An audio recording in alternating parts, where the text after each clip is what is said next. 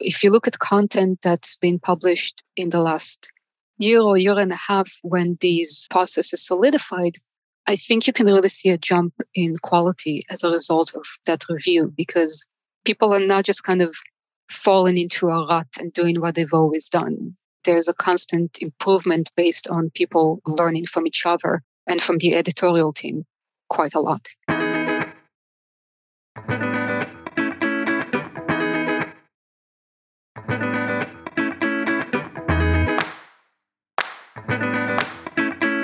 Welcome to the Knowledge Base Ninjas podcast, where Gauri Ramkumar of Document 360 finds the best SaaS self service knowledge bases in the world and then interviews their creators. Let's get started with today's episode. Good day, everyone. Our guest today is Sue Erken, documentation lead at Unity Technologies. Welcome, Sue, to the Knowledge Base Ninjas podcast. How are you doing today? I'm very good. Thank you. Thank you for having me. Fantastic. So, so please help us understand uh, how did you initially got into documentation, and also a little bit more about yourself, please. Of course. So, like a lot of the guests on this podcast, I started technical writing quite by accident. Uh, at the time, I had some experience writing and editing, but I was actually working in shipping. Um, I was coordinating boxes, moving from place to place uh, until one day I wasn't. And I applied for, uh, you know, a number of jobs, a number of different roles. And one of them was at a software company um, that created laboratory um, management systems. And they were willing to give me uh, a start in the industry um, and took me on. And I spent a few years there and I actually transitioned to software testing for a bit. Uh, and then for a few years, I worked in uh, startups. And there I did both the software testing and the technical writing. So I kind of made a place for myself in startups that were really too small to justify hiring either one of those roles full time. So they hired me to do both. Um, Great. And about seven and a half years ago, I started working at ARM, the chip designer, as a team lead in documentation. And about Six months ago, I transitioned to Unity as the foundation team lead. Uh, the foundation team is nine people out of a documentation organization of about 70. And we focus on documentation for the Unity um, editor and APIs. Unity is a 3D engine, um, most famously used to create video games, but it's also got uses in industry uh, mm-hmm. like modeling for um, buildings or automobiles. Great, great to hear your uh, introduction, Sue. And um, I also would like to stress that you have more than 14 years of experience in the tech industry, correct? I, I don't like to count it, but yes, I think. right. All I wanted to know is how has it changed from when you first began working in this field? Oh, that's a good question. Um, I think when I started, um, that company specifically was producing PDFs for documentation. And my subjective experience, the biggest difference was when I started working for companies where the documentation was online. And we went into eventually, you know, continuous integration and multiple releases and updates a day. Uh, for me, that was the biggest mind shift because you're going from releasing every four or six months in a static format where you cannot fix anything into this very kind of fluid and um, and rapid way of working where every time something needs changing eh, that's it it's changed and your users benefit immediately um, I, for me, that was the the biggest kind of how to think about documentation very differently suddenly. Mm-hmm. Great, great. And also your bachelor's in humanities. Um, so, how has the experience and knowledge you gained from that degree helped you with the current role in documentation or being in this tech industry, Sue? Uh, so, there's two elements there. Um, one is that I'm I'm fairly certain that the reason I got a degree in humanities was that the university just went, "Can you just take this and leave now?"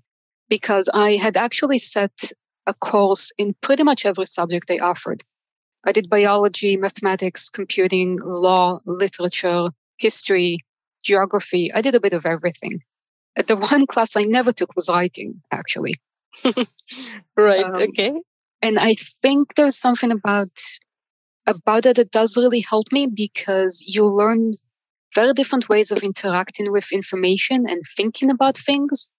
Like math- mathematics classes are very different to history. The kind of the way that you think through a question is considerably more accurate or, and prescribed in mathematics, whereas you go into the humanities, a, a lot of it is a, a lot more open ended, and you have to kind of help make sense of it yourself in a way. Mm-hmm. And I think learning to create that those different kind of narratives for different kinds of subjects was maybe my first introduction to the idea of writing differently to different audiences. Great, great. Uh, it's it's amazing to know that uh, you, though you didn't take a subject related to IT, your experience speaks a lot. So well done to that, Sue. uh, uh, just coming back to Unity Technologies, uh, you are a lead, uh, sorry, documentation lead at Unity Technologies. Uh, so, as someone who is in a leadership position, what is a key to a great documentation team? That's another good question. I think for a team to be functional, it comes down to the personal relationships, the way people can work together. Um, but I think specifically for documentation, um, I like people who have complementary uh, abilities. So obviously, everyone needs to be able to write and to explain technical subjects. That is the job. But I like that on my team, I have one person who's very good at thinking through processes and, and communication and reporting I have one person who's very good at leading meetings, and they lead most of the team meetings because they just have this way of bringing people out and getting them to engage. Um, I have one person who's been at Unity for 10 years, and there's nothing you can ask them that they don't know. Um, and it's always great on a team to have someone who's just such a repository of, of company info. Um, so for me, once you cover the bases of everyone on this team can write, you want a lot of different things. You don't want copies of the same person. Mm-hmm. Great. And um, again, a little bit elaboration on your documentation process at uh, Unity Technologies, please. And uh, one thing I also wanted to know is how big is your documentation team? Uh, do you have a lot of uh, roles and segregations within the team? So the my team specifically, I have eight people reporting to me. The organization is about 70 people and it includes a quality team that focuses on our style guide and our standards and you know reviews our documentation and does audits and helps us improve we have an innovation team and a tools team that together and with the quality team really try to keep the organization constantly moving forward so that in 2032 we're not still doing things the way we're doing them in 2022 absolutely yeah Great. Uh, so a little bit more on the documentation process, if, you can comment uh, anything more. Yeah, so the process changes a little bit depending on what uh, the engineering team you support does, um, and also a little bit based on um, whether or not there's a, a, a writer who specializes in the field, or for some teams that don't produce a lot of user facing content, they don't really have their own writer supporting them. And so they rely a lot more on the engineers developing a first draft and mm-hmm. then we help them perfect it. And so the, the process really kind of shifts and depends on where you are at that point. Um, we always try to work very closely with the engineers throughout the life of a draft or any change uh, but we also have something at Unity which I really love, which is uh, a three tier review process. So we do technical review with the engineer, which is very common in the industry, and I hope mandatory, to be mm-hmm. honest. We have peer review, which is internally in the docs org. Um, you have another writer look at the structure and the flow and narrative. Have you actually helped the user do what they're trying to do? Did you meet where they are in their knowledge at the start? uh, very kind of technical writing questions. And then we have the editorial, which is um, a lot more about how you write. So your language use, your sentences and their clarity. Um, and I think if you if you look at content that's been published in the last year or year and a half, when these um, processes solidified, I think you can really see a jump in quality as a result of, of that review because people are not just kind of falling into a rut and doing what they've always done. There's a constant improvement based on people learning from each other uh, and from the editorial team quite a lot. Mm-hmm. Great, interesting. And uh, what is your favorite stage of a documentation project and why? Why is it favorite? Um, I want to say the publishing because then it's out there and it's done and it feels amazing. Yeah. I very often enjoy the tech review because that's the moment where the engineer goes, Oh my God, you misunderstood all of that. And you get to learn something new. Um, in that extreme case, you also get to do the whole thing again, which is maybe less fun. Uh, but it's quite a, a learning experience, especially if you're new to a company and not particularly familiar with with the tooling and the content that you're actually covering. Um, that back and forth with the engineer can be eye opening and very exciting and interesting. That's right. And um, it's always exciting to see how your documentation is being received if it's a public one by all your customers if it's a private one by your uh, signed users right yeah great. You did mention that you have a great team of uh, people working under you. So how do you report on your documentation? And uh, who do you report to as a higher officials? Uh, so my line manager um, manages oh this is embarrassing. I think six or seven line managers. Um, I lost count. Um, and I, I report to her, but in terms of the documentation, most of my conversations are actually with the TPMs or the engineers that I support. Um, my team supports quite a few engineering teams, and um, reporting to all of them has to be as efficient as you can make it. Some of them really care about all the details, and some of them just want a kind of higher level please just tell me the documentation went out kind of thing. Mm-hmm.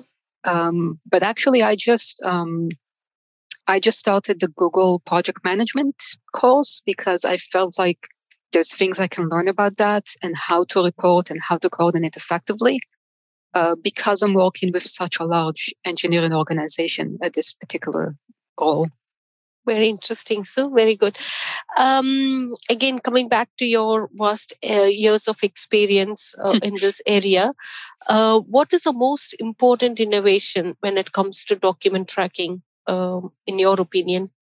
I don't know if I'd call it innovation uh, particularly, but uh, being able as a as a reader, as a user, to submit a bug report for individual pages um, as a team lead, I find it massively useful. I go to the bug tracker and I can see not only the specific individual mistakes that people find, but also where is the trend? Because if you have an area of the docs that is receiving a lot of bugs, probably the whole area needs review and you don't need to start fixing those bugs one by one. You need to start from scratch.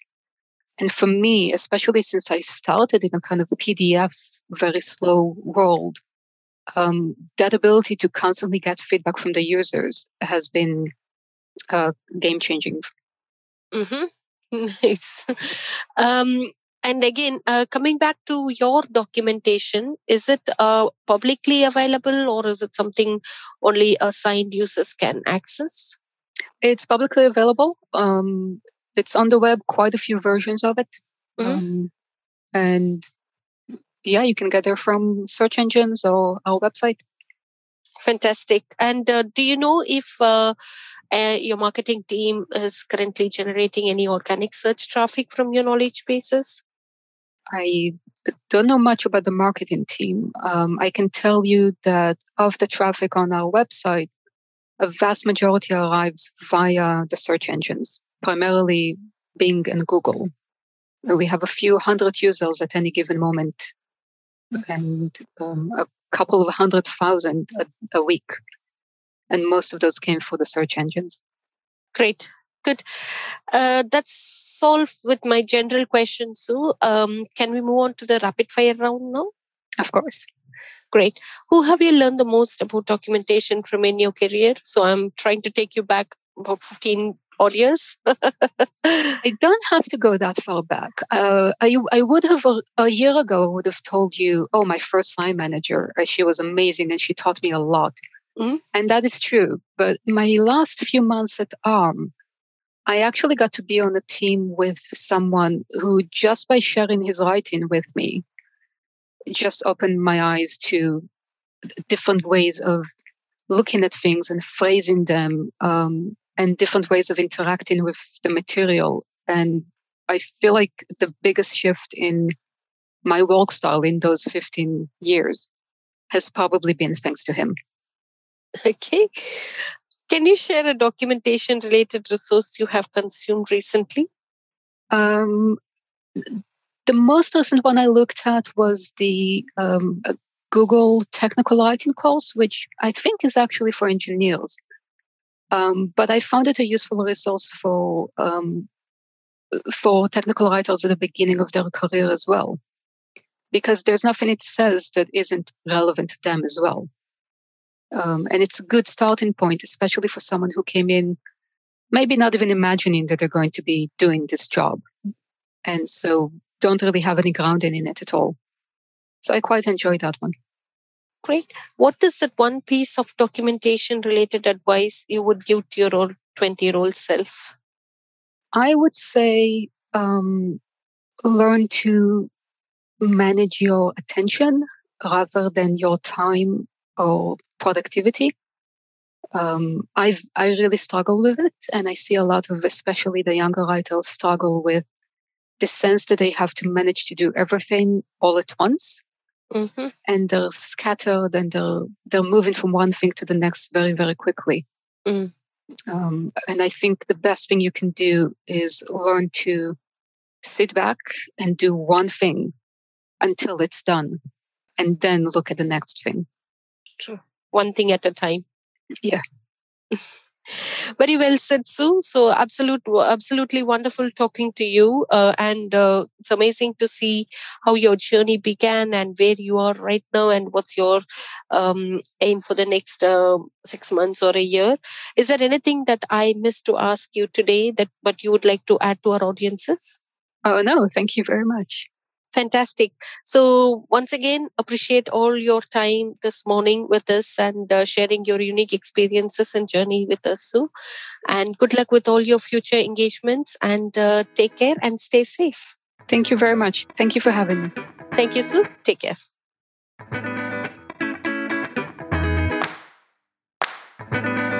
Thanks for listening to today's episode of the Knowledge Base Ninjas podcast please head to iTunes, rate, and provide honest feedback on the podcast. See you next week.